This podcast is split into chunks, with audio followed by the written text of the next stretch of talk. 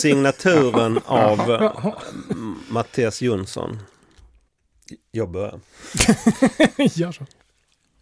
Musiken ljuder från Kenwood kassettdäcket en nerkabbad röd Peugeot 205 som glider genom en allé i ett sommarsverige på väg mot badrocken i Borgholms slottsruin.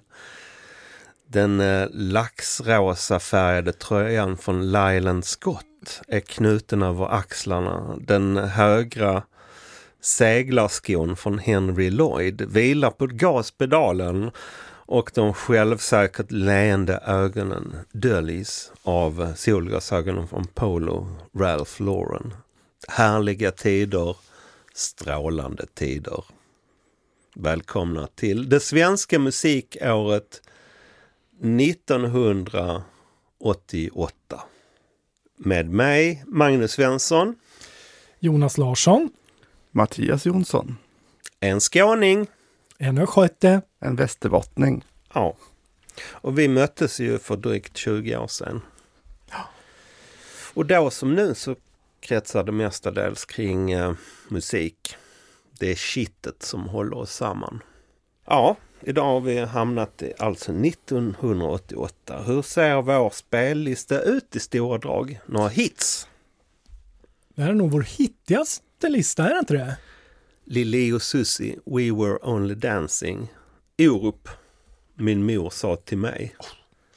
Fredag i en annan del av världen. Irma, Tillbaks till mig. Och Peter Lemark, Sång för april.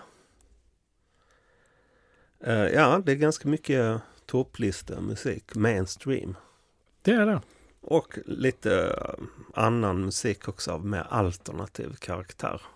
Kommer ni ihåg hur det gick med det året? Vissa år har det känts som att ah, det finns inte så mycket bra, tänker man. Och alla de här 80-talstrummorna är väldigt gatade, så här, eh, stora trummor. Kan man ibland liksom, man måste se bortom dem ibland för att komma till låtarna. Mm, Men men eh, ja, vi kanske ska börja lyssna. Ja, vi gör det. Kör det på.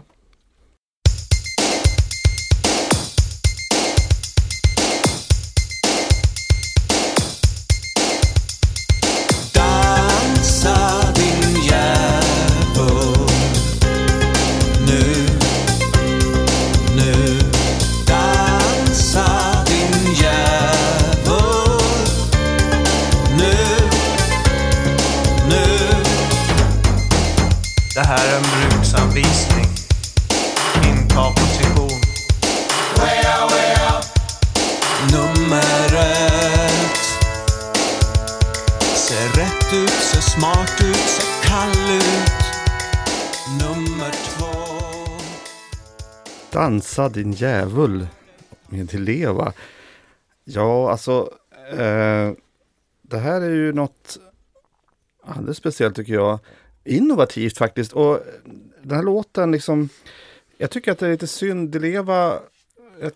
Alltså här tänker jag att han är lite cutting edge. Eller liksom så här eh, spännande. Och lite grann att han tappade efter det här faktiskt. Eh, jag tyckte att han kunde ha fortsatt och kanske våga vara lite mer, alltså det är samplingar här, texten är lite meta, det här är en bruksanvisning liksom. Ehm, reklam, säger han. Alltså, den är lite, har en udd mot ganska mycket saker, nästan politisk. Eh, det här med att de också, han bytte ju skivbolag från Miss Lutiv Wea, Wea, Wea. Eh, och jag vet inte riktigt, det är jättemycket som är, jag tycker det är strålande bra faktiskt. Ja, jag, tyck, jag tycker det här är Di Levas största stund. Lätt. Sen, jag håller med dig, jag, sen gick det ut för. Eh, jag älskar Rymdblomma också, jag tycker den är väldigt bra. Men det här är, är det, är det en låt med Di Leva jag skulle ta med mig till Nördö så är det fan den här. Bara titeln liksom. Ja, Den kom som en fristående singel va? Ja, Mellan eh, Vem ska jag tro på och var det Rymdblomma som kom Rymdblomma, mm. efter? Och Ja. eh, ja, men det kändes som att han hade, det var han som hade initiativet här i musiksverige. helt klart. Och, och, och, man kan ju också se det som en liten kul peak mot honom själv. När jag tar in det här med reklamperspektivet. Han sålde sig då till Wea Wea, det stora skivbolaget och lämnade Missdur bakom sig. Så att, nej, jag- det här, ja, lätt hans största stund. Jag, som sagt, jag älskar Rymdblomma också, tycker den är väldigt bra, men det här är, nej, otroligt bra låt. Jag skulle vilja säga att det är kanske en av de bästa låtarna under 90-tal- 1980-talet. Eh, Jag tycker den är jättebra.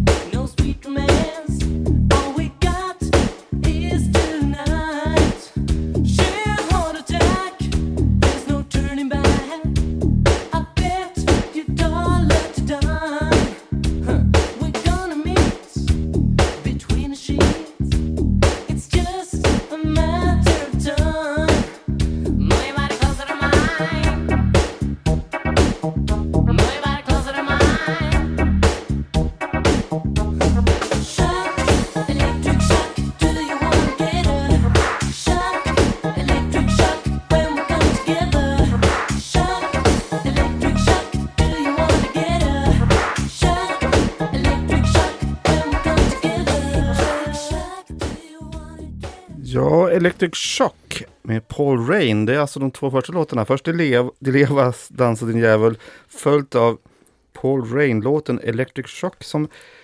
Eh, ja, alltså jag tänker att den är så här eh, ganska före sin tid jämfört med mycket annat. Eh, sopar egentligen eh, mattan av mycket annat. Eh, Eric Gadd försökte ibland göra sån här Prince-pop, men den här är ju liksom monoton och funky och svängig och lite så här syntfunkig. Det är ganska mycket Prince. Eh, och jag, jag tycker inte att den är så, så här, ofta spelad. Eller? Jättemärkligt. Det, det här, jag tycker inte det är bara ganska mycket Prince, jag tycker det nästan är Prince rakt av. Eller hur svart R&B lät då på den här tiden. Jag tyck, han har ju verkligen lyckats fånga den här elektrofunken som Prince liksom blev mästare på eh, och får, får det precis som du säger att svänga på ett jävligt märkligt sätt. För hans röst bär ju inte så jävla bra. Han har ju inte världens starkaste stämma direkt, men mm, it's in the service of the song här tycker jag faktiskt. Har vi med Paul Rain på någon annan lista eller? Jag tror vi har en låt till. En någonstans. låt till 87-lista tror jag. Ja. Det var då han var som störst. Ja. Lite bortglömd idag va? Ja. En doldis tycker jag överhuvudtaget i det musikaliska, eh, svenska musikaliska landskapet. Ja. Får han någon cred någonstans? Får han någon cred? Nu får han det. Hans dotter, är det Rain, är inte det? Ja, Body synt eh, Mhm. gör hon. Uh, Pauli Reinikainen hette han egentligen. just det.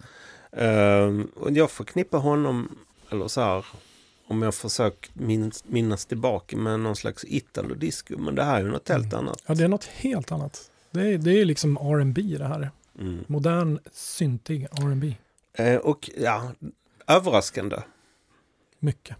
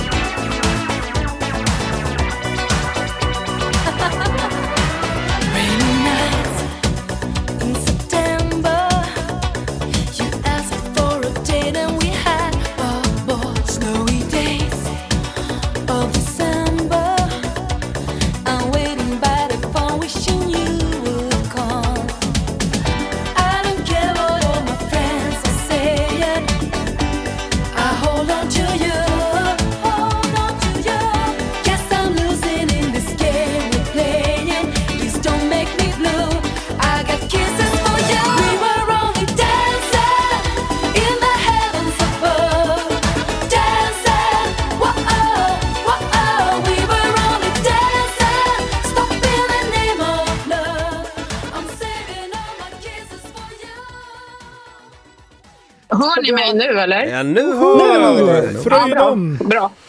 Ja, så. Välkommen! Ja. Förlåt uh, förseningen. Vi hade en Ja, tidigare... men det var hade... bara bra eftersom jag höll på att strula. Så Ja, det var ju men, ja, men vad bra.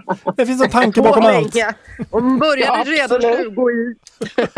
ja. Vad roligt. Kul um, att ha uh, mailkorrespondens med er. Ni är snabba och ni är glada. är Ja, två, två kanonbra grejer.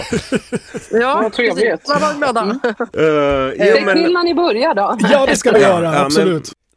det, det drog ju verkligen igång där med Oh Mama.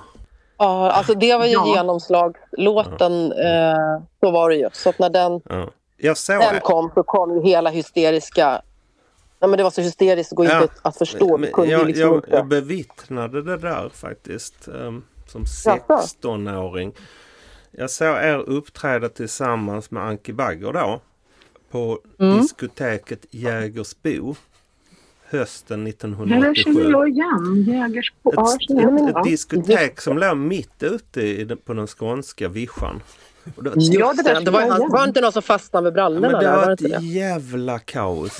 Och snu, Ja, snubbar som hoppade upp på scenen hela tiden för att mona, dra ner brallorna och visa rumpan. Och, så. och jag tror Ja. att ni var tvungna att bryta flera gånger. Men jag- jag vill, fakt- jag vill minnas att jag faktiskt redan som 16-åring då stod och reflekterade över att ni var ganska utsatta där på Ja. scenen. Mm. Har ni något eh, Det, det, var minne för att, av... ja, men vet du, det var för att ingen... ingen eh, alltså vårt produktionsbolag då, vi var ute på en turné när vi slog igenom. Alltså vi, var ute, vi hade inga pengar, vi körde en singback-turné och så liksom släppte vi om mamma. Eh, och då, fick vi, då började den, vi hade precis placerat oss lite på en lista. För att precis i den vevan kom ju programmet Listan, det första svenska listprogrammet på tv. Och då hade Omama lyckats placera sig någonstans som någon jävla bubblare typ. Så att vi fick ju åka, åka till studion där och spela in Omama för att den skulle ändå visas då, videon, även om vi inte hade kommit upp liksom, på riktiga eh, listan. Och då var vi ju med. Vi gjorde den här videon, den legendariska Anki längst bak och vi två fram. Och så, så körde vi Omama. Och liksom, och då, vi var ute på turné, så från den helgen innan så att säga den här videon visades så var det ju liksom lugnt och liksom, det var inget så krux. Och så var det nästa helg efter att videon hade visats.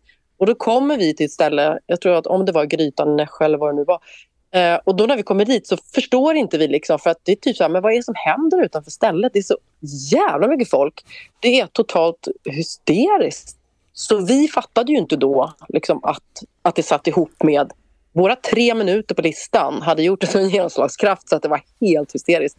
Och från och med den spelningen, så hela den turnén och flera turnéer framöver så var det totalt kaotiskt. Liksom. Mm. Så på den tiden kunde man liksom göra en grej Mm. på tv och det fick sån otrolig genomslagskraft så att det bara är... Ja, där hände Men då var det. de ju Liksom. inte beredda på ställena heller, alltså Nej. med den det. turnéutströmningen som blev. Så att det var ju liksom, de gjorde ju kaffeved av alla kravallstaket och det fanns inte tillräckligt med vakter. Jag vet när, när vi Ja, och de spelade sa på... det, vi har haft alla här. Och, men då Ja. sa liksom, vi, våran, han som var turnéledare, så här, "Ah, fast ni, ni förstår inte liksom.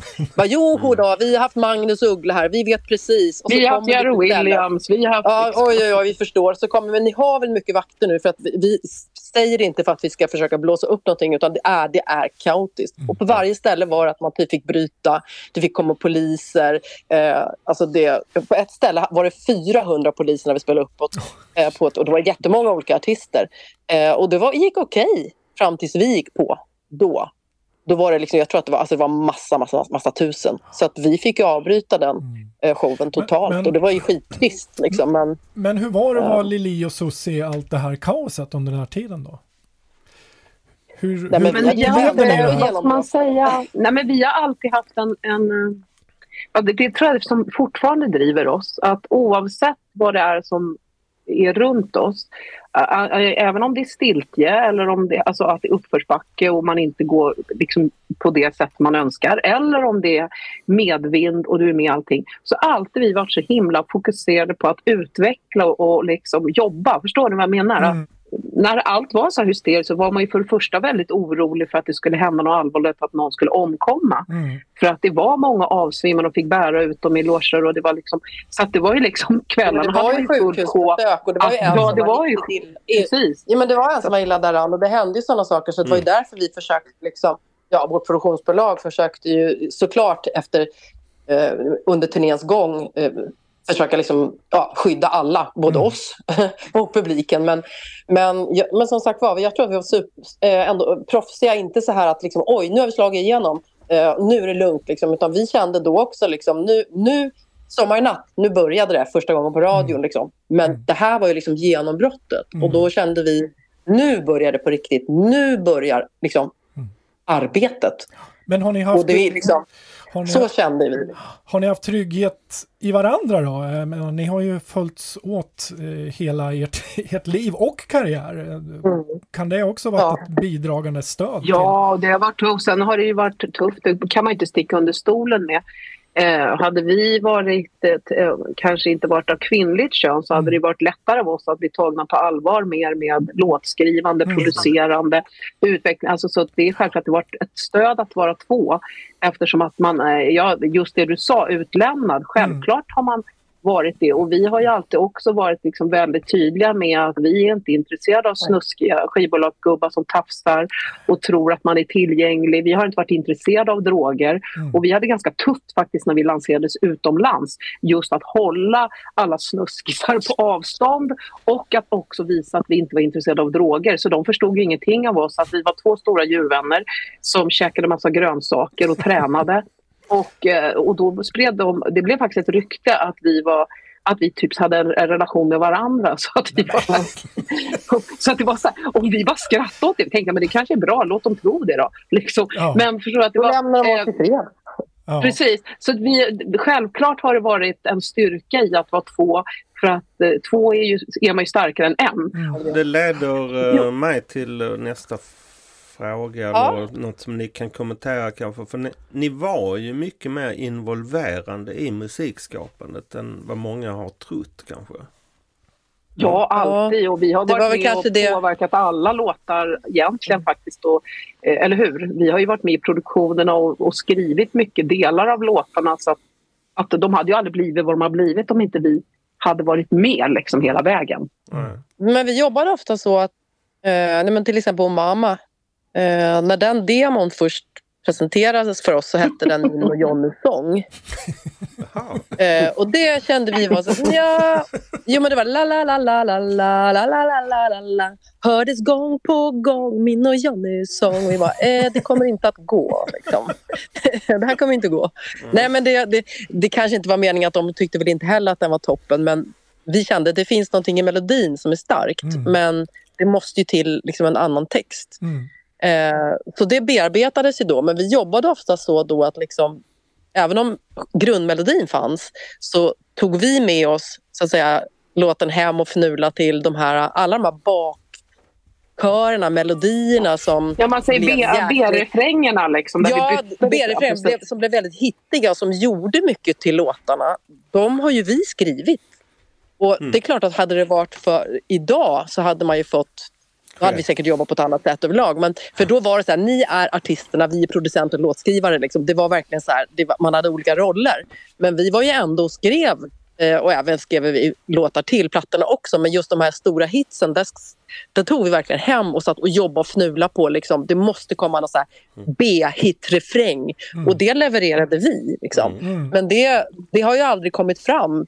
Ja, men det är väl en grej som, som jag, alltså Susse du säger, som jag, jag tycker personligt det var otroligt tråkigt. För jag tänkte, kände att vi stod liksom med sån styrka med att vi båda hade ett fantastiskt team kring oss som var grymma. Men vi kunde också sätta till vår egen feeling med otroligt starka låtar som vi personligen hade skrivit. Och det är väl någonting man om jag skulle få en artist till, alltså till ett skivbolag så vill, tycker man ju det är en styrka. Men det tyckte man inte riktigt Nej. då.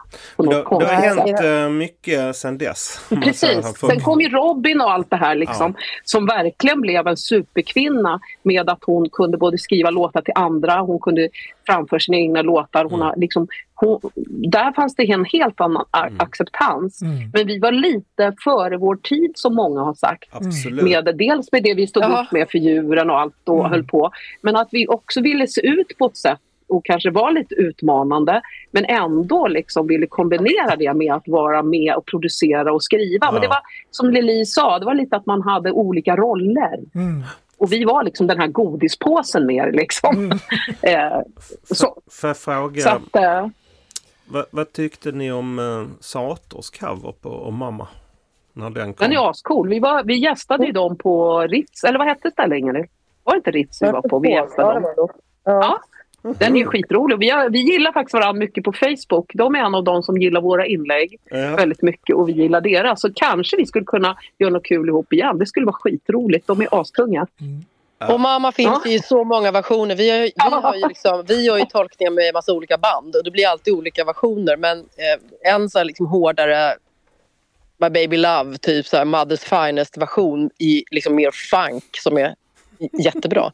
Eh, ja, men det, det är så roligt. Sen finns det ju liksom originalversionen eh, och sen finns det ju riktigt så här hårdrockversioner. Så man kan, man kan ju verkligen göra den eh, i massa versioner. Och det var lite kul. Ja. Rebecca och Fiona har ju släppt eh, i våras släppte de ju eh, sin version av Om mamma. Då. Ah, ja. Eh, som- är mer dansversion såklart, men den är skitbra också. Och sen så i samma veva släppte ju, vad heter de nu då? Distord. Ja, en hårdrocksversion. Eh, eller ja, tyngre, riktigt Ja. tung, så av Om mamma typ samtidigt. Så det var ju lite roligt. Ehm, att den, ja, men det är en Ja. tacksam låt att göra i massa olika versioner. Ja, så det är roligt. Men vi som sagt, vi Ja. gillar den. Mm. Omslaget Ja, är kanske, kan, vi, kan vi kanske diskutera lite vidare. Ja, det Ja, var lite jo. otrevligt va? Ja, det, är ju, men, det, är ju faktiskt eh, en, ett Det var kon- inte så nice. konstverk från 1850-talet av Gustave Courbet. Okej. Ja, det är en tavla helt enkelt. Alltså Okej. detaljer och en tavla. Som på sin All tid var otroligt provocerande. Jag förstår. Eh, vad heter det? mm, Ja, man hör ju när ni berättar att ni eh, själva har en otroligt bred eklektisk musiksmak när ni refererar till Ja, olika- verkligen. Jo, det har vi faktiskt. Och det var väldigt roligt. eh, Syrran berättade lite om showen vi gjorde där som vi hoppas att vi ska kunna utveckla. Att det var ju så fantastiskt kul att liksom få spela. Nu, nu var det otroligt battle angående låtarna eftersom att man har begränsad tid Mm. vad vi ville göra.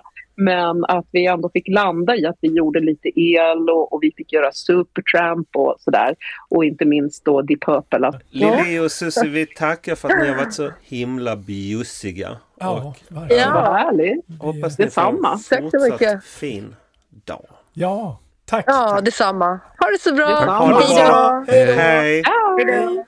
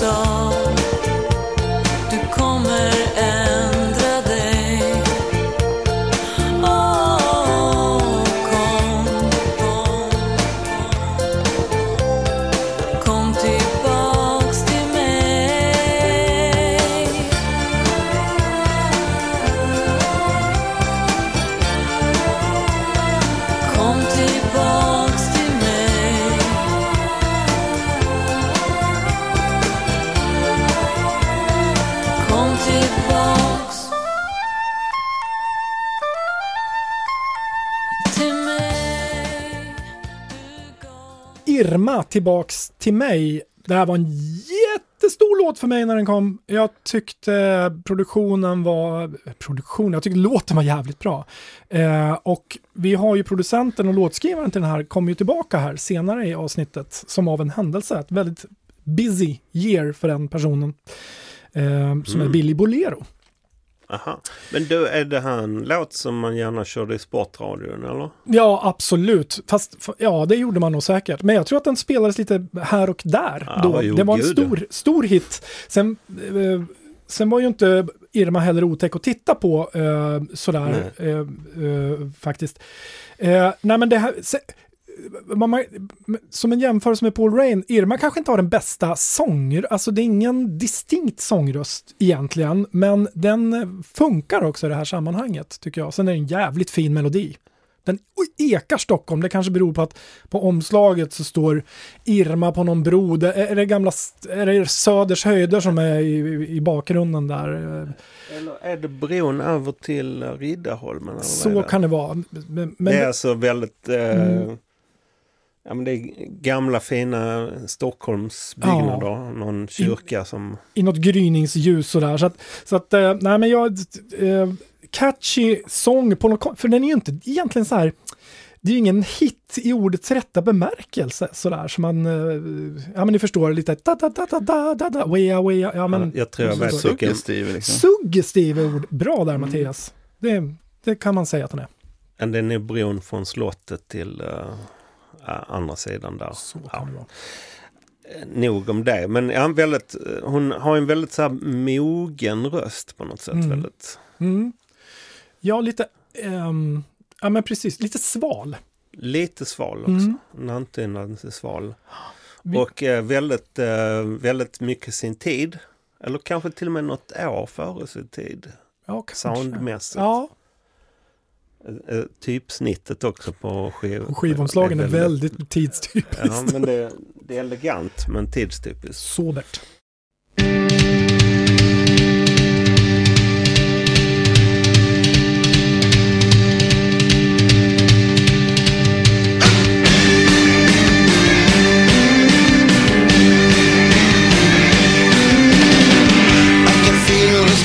Success. Light the man on fire. You don't look like everybody else. You're everyone's desire.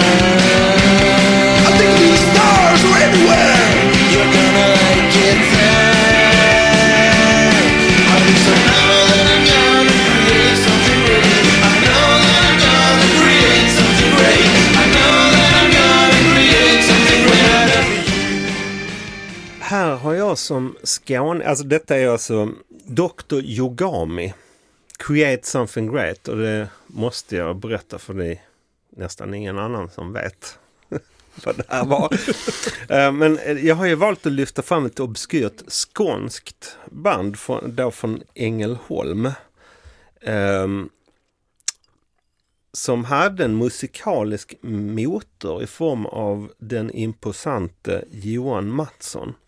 Och även eh, multiinstrumentalisten Mats Gustafsson som vid den här tiden också spelade klaviatur i Wilmer X var med. Han var också från Ängelholm. Och eh, ja, Create Something Great det är för mig en käftsmäll. Alltså vi, vilken demonisk monsterröst Johan Mattsson kunde uppbringa. Alltså det här är sju år innan eh, The Soundtrack of Our Lives Psykedelia. Ehm, det här är kanske lite mer garageigt, lite mer källarband. Han kanske är, inte är så tonsäker alltid men ambitionen är väldigt uh, stor. Och mycket österländska liksom influenser, kanske turkisk folkmusik. Um, jag föreställer mig Mattsson som att han var en särägen, ganska enslig man som levde i småstaden, kanske hade ett vanligt jobb på posten eller något sånt. Äldre än de andra i bandet, men en enorm skivsamling. Och ett encyklopedi, encyklopediskt minne. Men också en stor musikalitet. Ja men lite säregen sådär. Kanske nästan bo hemma hos sin mor. Liksom. En Eh, Syd Barrett. Ja, lite sådär. Jag tycker det här är skitbra Magnus. Ja. Tack för att du lyfter fram den här. Jag, jävla sväng. Jag tänkte på Union Carbide faktiskt när jag hörde Mm. den här första gången. Och, och Soundtrack of Our Lives. Eh, när släpptes Nuggets-boxen undrar en vän av ordning. Nuggets-boxen, alltså sj- själva Nuggets-samlingen Mm. släpptes i sammanställelse av Lenny Kay som Ja. spelade gitarr i Patti Smith Patti band Smith. 1972. Just Men det. själva Nuggets-boxen kom först 1998. Ja, just det. Apropå encyklopedisk. Exakt. Men det här känns ju som att det springer Men- direkt ur den källan. De Absolut. urkunderna på något sätt. Ja, men det, ja, men det de gjorde också en singel som hette Billie Jean, You're Obscene. Det är ju jättebra Det är titel. faktiskt Jag älskar genialt. det. Eh, jag såg dem en gång. De spelade faktiskt på biografen Grand i Simrishamn en gång vid den här tiden. Men jag missade den spelningen. Däremot såg jag dem på AF, alltså klassisk mark i Lundagård i Lund. Några år senare, men det var inget vidare gig. Mm -hmm.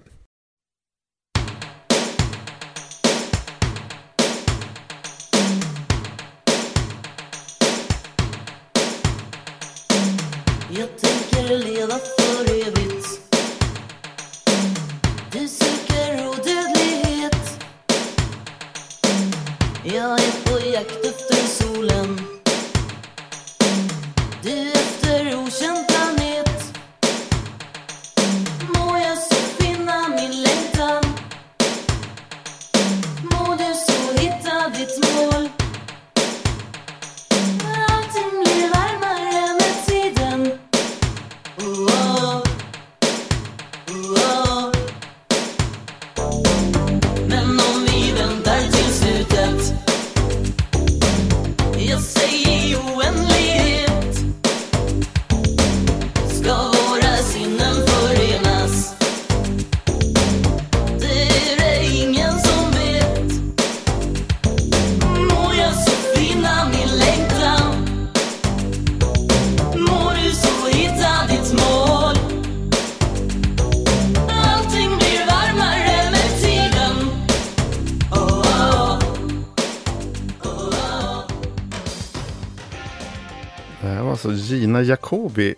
på jakt efter solen. Eh, ja, alltså det här är ganska mycket Mattias-musik. eh, faktiskt. Och, eh, om jag tänker så här, vi pratade om Dileva som kanske hade lite Bowie, inte komplex men Bowie-influenser som är väldigt tydliga. Så brukar jag tänka att, jag vet inte så mycket om Gina Cobby, men jag, jag, får så här Kate Bush, Bush-vibbar av Ja, det här. ja. Både liksom Hon kan ju också ha haft Bowie-influenser. Alltså man måste ju inte ha en kvinnlig förebild bara, bara för att man är kvinna. Nej, fast jag tänker Nej. att uh, jämförelsen blir ganska Ja, jo. tydligare. Mm. På ett sätt. Jag tänker att det kanske är lite samma sak egentligen. Delvis. Lite arty och lite... Lite avantgardistiskt. Men jag tänker även på syntljuden som kommer in här. Och Mm. Det, det, alltså det är en spännande ljudbild som Kate Bush också gjorde några år innan. Eh, ja, jag vet inte riktigt. Det kanske är lite långsökt. Och, men jag tänkte att hon gjorde sin, grej, sin egen grej på ett sätt också. Eh, Jag Det enda jag vet om henne var att hon eh, kom väl från Sundsvall. Ja. Jag tror att hon var med i ett band, nu kan jag inte minnas nu vad de heter, men de var med i något band och sen gjorde soloskivor. Men det konstiga är att jag känner igen namnet Gina Jacobi. Det gjorde jag även innan vi spelade in den här podden. Men jag kan inte erinra mig någon låt som jag har hört med henne. Men hon var ett namn som förekom i varje fall då. Det är lite Paul Rain-varning på henne, höll jag på att säga. Just med det här att på något sätt fin- finnas med i medvetande, men inte riktigt något grepp om vad är det här för, för liksom, vad är det här för, för gestalt så att säga. Och kanske lite bortglömd och Lite sällan, bortglömd. sällan spelad och lyssnad på. Yes. Jag, jag måste lyssna mer på henne. Ja, det måste jag också göra. Ja, vad hände 1988 egentligen? Ja, det hände ju en massa skit i världen. Som Men alltid. Det gör det ju alltid. Redan då? Redan då, den tiden. 80-talsskit. Um, dock lovade Gorbatjov att ehm, S- Sovjetunionens militära styrkor skulle lämna Afghanistan. Och Reagan besökte Moskva och det var lite avspänning faktiskt mellan maktsfärerna.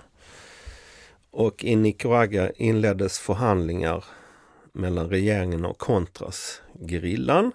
Och Iran och Irak enades om ett vapenstillestånd för att de hade ju krigat i åtta år. Eh, Det uppmärksammades också att granatgeväret som hette, vi har en, en aktuell person. eh, Som Är det Carl Gustav kanske? Ja, just det. Eh, samt ammunition eh, hade sålts till eh, krigförande länder. Bland andra Israel och det här blev ett jävla liv. För att det var i strid mot de svenska vapenexportlagarna. Jag tror de fortfarande existerar. Hoppas jag. Och sen så rullade ju också Ebbe Carlsson-affären upp lagom till sommaren. För han hade ju då haft en privat spaningsgrupp i Palmeutredningen. Eh, tillsammans med Hans Holmér. Ja, det är galet. Det här avslöjades av Expressen. Och dessutom hade ju eh, dåvarande justitieminister Anna-Greta Leijon skrivit eh, i både introduktionsbrev och rekommendationsbrev. Och det, hon fick ju avgå. Eh, för att hon hade brustit i omdöme och stött den här säregna figuren. Bokförläggare brukar han kallas för. Liten svengali liksom. Ja. Selig karaktär i verkligheten.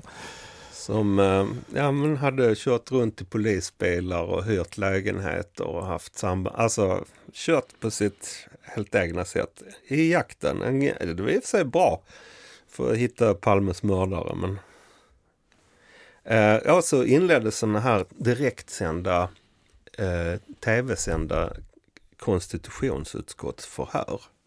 Just det, det kommer jag till och med ihåg. Ni kanske kommer ihåg Anders Björks rytande till eh, Carl Lidbom som var socialdemokratisk minister. Vet hut. ja, det var rafflande. Och eh, i början av juli så sker också de här eh, hemska uppmärksammade Åmselemorden. Ja, Eh, på en kyrkogård i Åmsele. Uppe i Västerbotten va? Mm. säldöd eh, runt om Sveriges kuster, en virussjukdom. Och Miljöpartiet gör ju entré i riksdagen mm. vid valet september detta år. kanske med viss draghjälp av den säldöden. Ja, mycket olika miljökatastrofer. Mm. Ehm, både i Sverige och utomlands. Och sen så anhålls en 41-årig So- Sollentunabo, tidigare dömd våldsbrottsling, brottsling, eh, för mordet på Olof Palme. Nämligen, Christer Pettersson. ja. Och bak maskinen är årets julklapp i Sverige.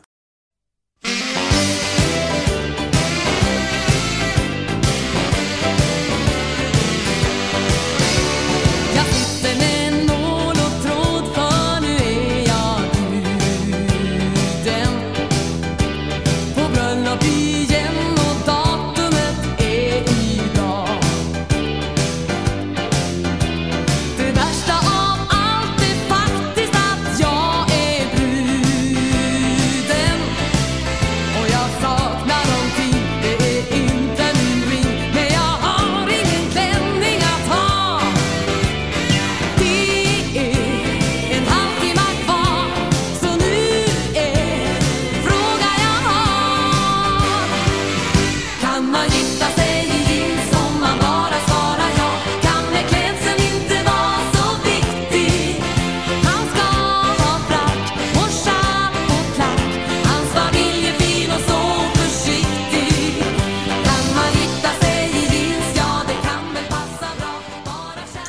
det där var Lotta Engberg, eh, Sveriges eh, största världsfenomen eh, genom dansbandsmusiken och numera också programledare på TV4.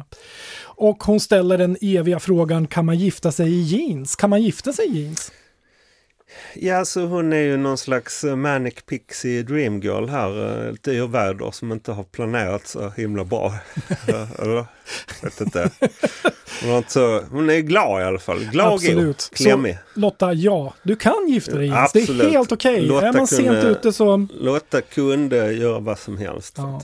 kan det bli mer dansband än så här. Det är ett stadigt dansbeat, det är härliga saxar som bröter i bakgrunden och eh, så Lotta Engbergs distinkta sångröst som en virvelvind eh, över hela ljudbilden. Eh, otroligt eh, på något sätt tycker jag svenska dansbandsmusiken textmässigt när den är som bäst påminner om, om de här corny amerikanska titlarna som All My Exes Are From Texas och sådär. Alltså det, det finns en glimt i ögat, den är funktionell, den säger någonting till någon där ute. Den är, den kom, det är en jävligt kommunikativ musikgenre. Sen var det inte så många andra som sjöng om giftermål 1988 va? Nej, det kan inte vara sådär jättemånga. Det är kanske bara i dansbandsgenren. Ja, där, där, precis. Konservativa värderingar. Värnade om Just, två enheter. den eh, heterosexuella tvåsamheten. en bastion för... Ja men verkligen så, det är verkligen så här peppig låt. Eh, Skulle jag, skulle, jag, skulle jag dra ett kort med Lotta Engberg så skulle det nog vara en sån här låt tror jag. Ett kort? Varför ska jag dra det för? Jag vet inte. Men i varje fall. Du, du har Lotta Engberg-kortet. Jag drar Lotta Engberg-kortet och det blir, Som kan man gifta sig i jeans.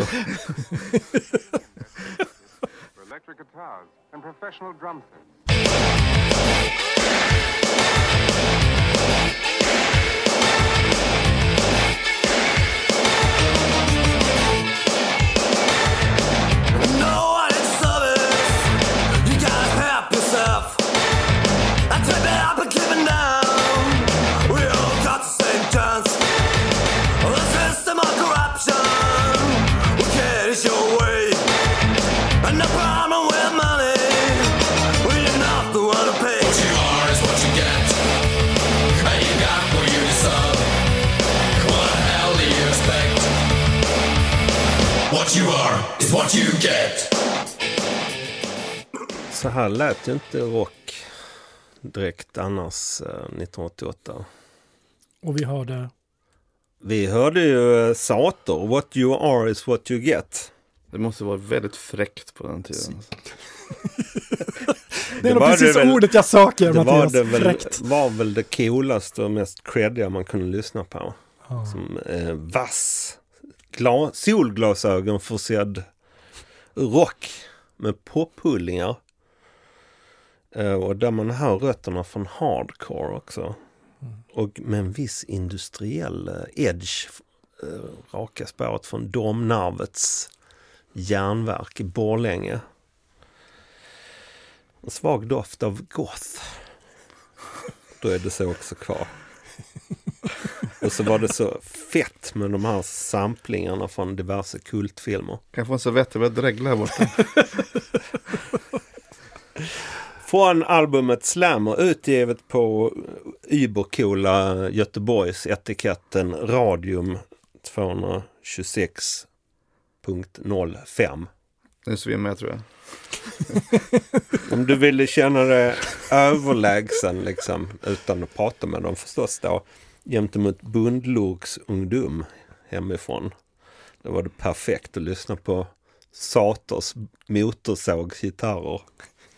Några år senare så började även dessa jävla bundlurkar digga Sater. Aj. Men numera säger jag det med värme. mm. Er relation till Sater? Ingen. Skulle jag är säga. ganska stor faktiskt. Jag, det? jag gillar ju Sator Codex först, Mm. eh, som, apropå goth. Eh, och sen tyckte jag att de var rätt, att det var coolt också, Slammer där. Sen tror jag att det, några år senare kändes väldigt, väldigt daterat, kom jag på. Ja. Men sen- inte den här va? Nej, den här är nog, ja, jag vet inte. Trots riktigt. syntar och grejer. Nej, men jag har ju en, en, ro, en roligaste som jag alltid brukar tänka på när jag tänker på Sator. Det var att jag var på en konsert. Det var några år senare.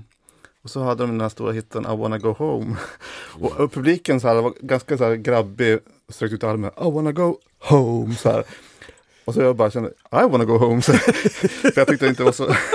Nej, jag ska gå hem. Toxisk maskulin miljö helt Ja, enkelt. nej. du men- gillar inte stora grupper eller Stora grupper av män. Nej, av män? nej. Det vi eh, bara tre här inne.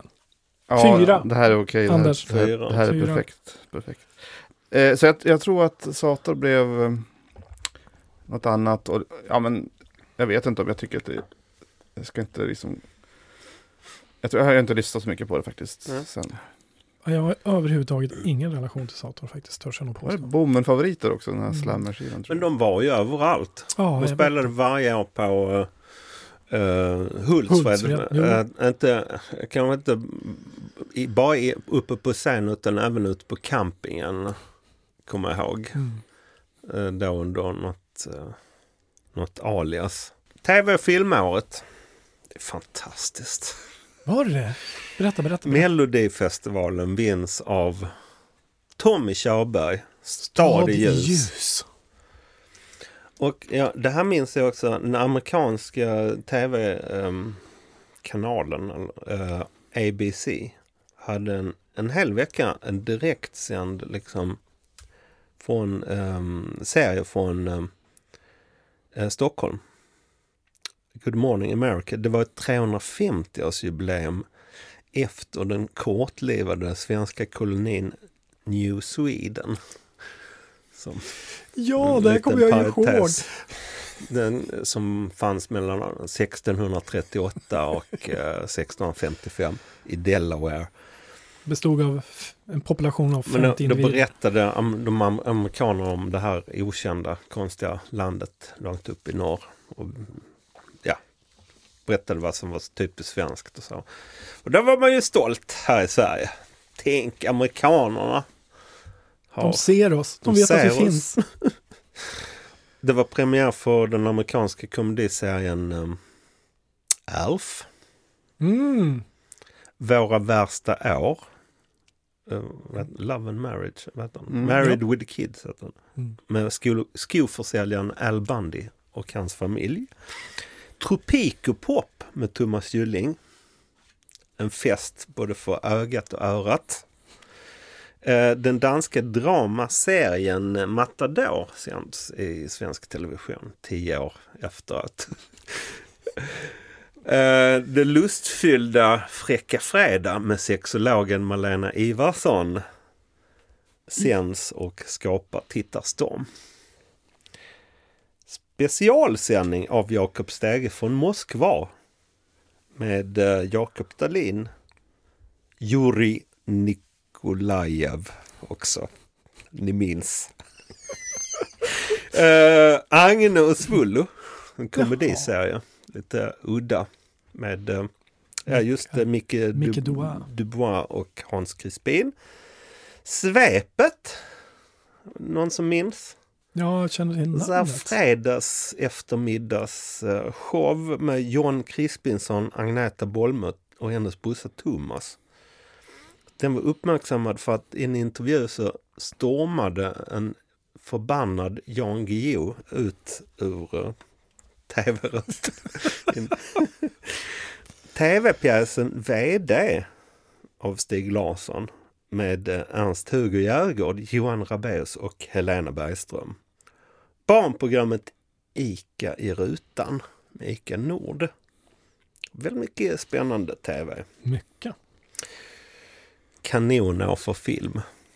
Vad sägs om Cocktail med Tom Cruise?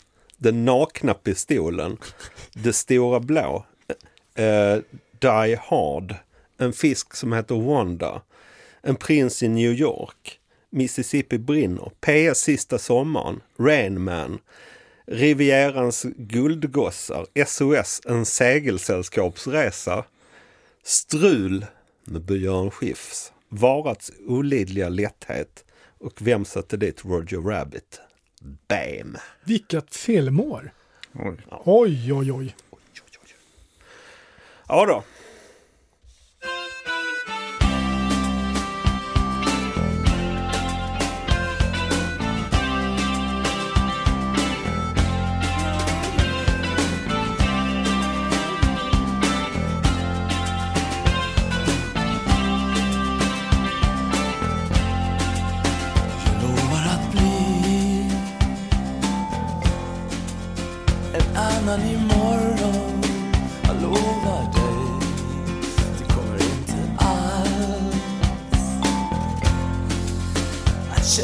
Känna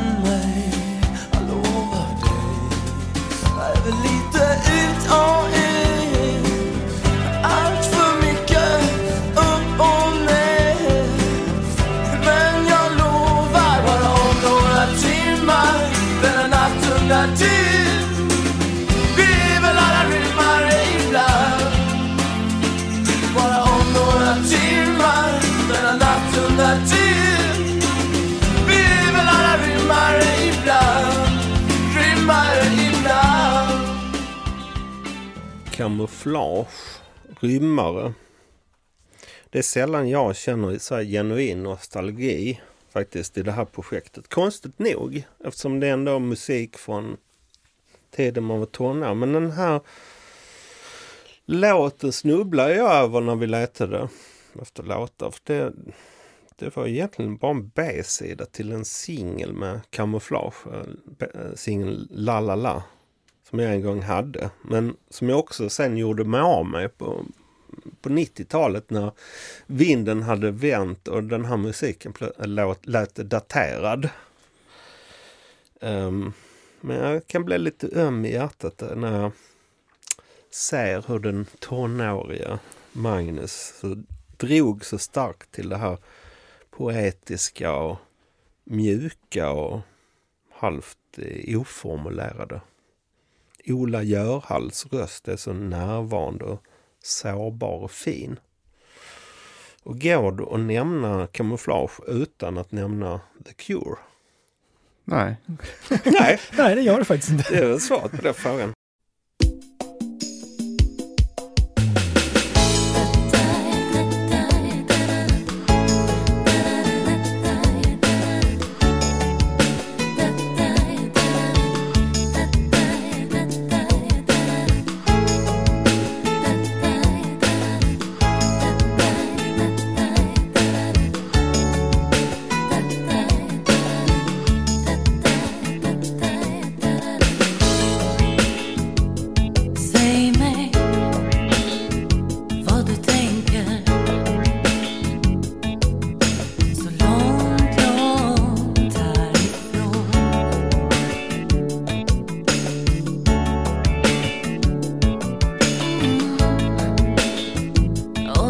Och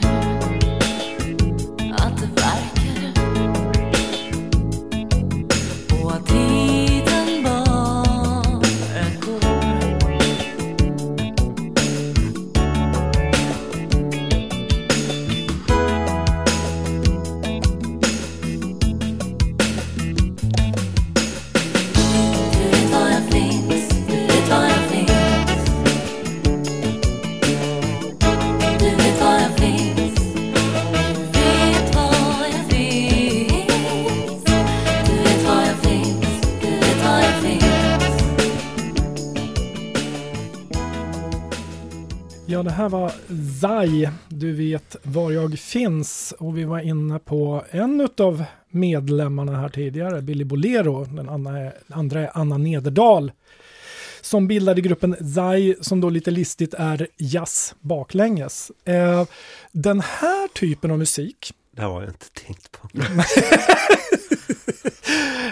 Du ser, du lär dig någonting hela tiden vi håller på med det här Magnus. Eh, den här typen av musik känns väldigt brittisk för mig, det här att blanda det var egentligen där vi startade med hela det här poddprojektet, för du letade Magnus efter sofistikerad 80-talspop. Eh, svensk. Eh, och då började vi där någonstans med Lustans Lakejer, Ratata och så vidare. Jag tror att jag nämnde Sai i det här sammanhanget sådär. Men det här att mixa det här, det är ju väldigt mycket så här, men Swing Out Sisters och det fanns väldigt många brittiska, Simply Red, det fanns så jävla många sådana här brittiska band som hade den här svala, lite jazziga ingången Så till popmusik. blå, blå rök. Blå rök, ja. gitan eh, på något café någonstans. Men- jag tycker det här är fanns- det är väldigt smakfullt. Everything but a girl kanske också. Men Everything but a girl, yes. det, det här skulle äh, inte kunna göras någon annanstans i Sverige än i Stockholm. Nej. Nej. Det tror jag är, det kan vi nog konstatera att, att så är det. Jag har, inte, jag har så jättesvårt att se att det här skulle komma någon annanstans ifrån. Mm. Väldigt eh, Det är väldigt mycket Centrerat. Stockholm. Men Ja, det är tycker ni att det är tidstypiskt? Eller, för jag tycker det känns före sin tid igen här. Alltså väldigt elegant när man lyssnar på det. Ja, det är ju, det är ju lite Sade också. Alltså så här, Ja, hennes, hennes vibb, eh, hon kom väl några år innan va? Ja. Eh, men ja, men det, med svenska mått mätt, med tanke på att vi ligger, vad var det vi sa Magnus, fyra år efter hela tiden, så, så, Ja, är, det lite, tre år. så är det lite före sin tid. I Sverige kanske. Sådär. Men inte internationellt, eller i Det jämförelse skulle med kunna vara något som mycket, kom mycket 90-tal. Som Ja, kanske ja, det är sant. Men det som Erik Gadd gjorde senare och lite sådana här grejer. Yes. Precis. Jag tänkte också eh, innan vi knyter ihop pausen bara kommentera det här man kallar för yuppie-eran. Och numera så väldigt, väldigt slarvigt och eh, opåläst så sammanfattar man ju hela 80-talet som yuppie-eran. Även om det också var lågkonjunkturer och, och väldigt, alltså 80-talet väldigt olika beroende på var man är i det. Men 1988 var kanske så mycket yuppie-era som det kunde bli. I Sverige i alla fall. Ja, det, men, ja, men det har... För att Det, knyta tillbaka till min inledning. när en yuppie åker på till badrocken. Ja men verkligen. Och på något sätt är det ju också, om man ska dra ett lite så här makroperspektiv, så är det väl också här kanske den svenska folkhemsdrömmen börjar sprättas upp i sömmarna där klass, klasskillnad börjar uppstå. Mm. Att det finns de som kan göra jävligt snabba pengar och så finns det de som liksom inte gör det i samma utsträckning. Man har börjat avreglera och, Ja, och privatisera banker och så vidare och så vidare. Så att det är ju en... och Löntagarfonderna gick inte... Nej, det är ett jävla skit, men nu har vi baxat dem ända hit. Ja, Eh, så att, ehm, och det kan man ju se så här i efterhand. Där och då så tyckte man ju, eller tyckte jag att det bara var en framgångssaga. Det var en spännande tid liksom att leva i. Faktiskt. eh, vad fick vi för reaktioner på den här listan? Fick vi några? Ja, vår vän Martin Alarik saknade Kajsa Malena. Ja, eh, som jag tyvärr inte har haft någon närmare relation till. Någonting från eh, albumet Evangelin med Ulf Lundell. Han älskar Ulf Lundell. mm. Good for him.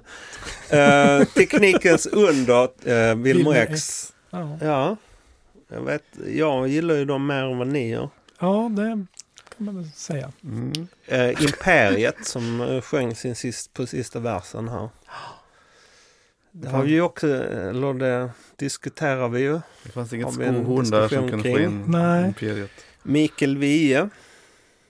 Ja, också Ja, en man man kan, ha åsikter om. ja, både åt olika håll. Och eh, When She Lies med The Sinners saknade han. Sinners har vi inte med Ja, jag älskade den låten. Mm. Jag tror den var med på Bruttolistan. Ja, Men eh, lyssna för tusan och eh, på listan och eh, kommentera. Mm. Vi kan väl också säga bara som en parentes att när vi har satt samman de här listorna så har ju utbudet varit större än liksom, Ja, Det vi har som vi haft samlat ett- på 90 minuter. En bruttolista på fyra timmar. ja, och vi har Kanske. tuktat den här busken väldigt hårt måste jag säga. Ja. Och ibland var vi var tvungna att göra väldigt grymma och hårda offer. Mm. Ibland känns det som att man kan ha gjort två listor från det året. Ja. De bästa åren här ja. som hade hållit lika bra. ja. Men diskutera gärna med oss Ja. på sociala medier. Kom eller, igen nu! eller i en mailväxling. Ja, absolut. Eh, om ni inte vill att det ska synas för andra. Ja. Eller mässa eller ring. Det svenska musikaret at filt.com. Vi är glada för all, all typ av engagemang. Har vi något faxnummer också kanske? Um, Det borde vi ha egentligen. ja, det borde vi ha. Vi behöver ditt stöd. Jag skulle säga att vi faktiskt gör ett gräv som ingen annan gör. Och det kanske till och med är värdefullt för den svenska musikhistorien. För en spottstyver kan du få tillgång till intervjuerna med artisterna i sin oklippta helhet och annat extra godis. Gå in på patreon.com och sök upp det svenska musikåret. Do it!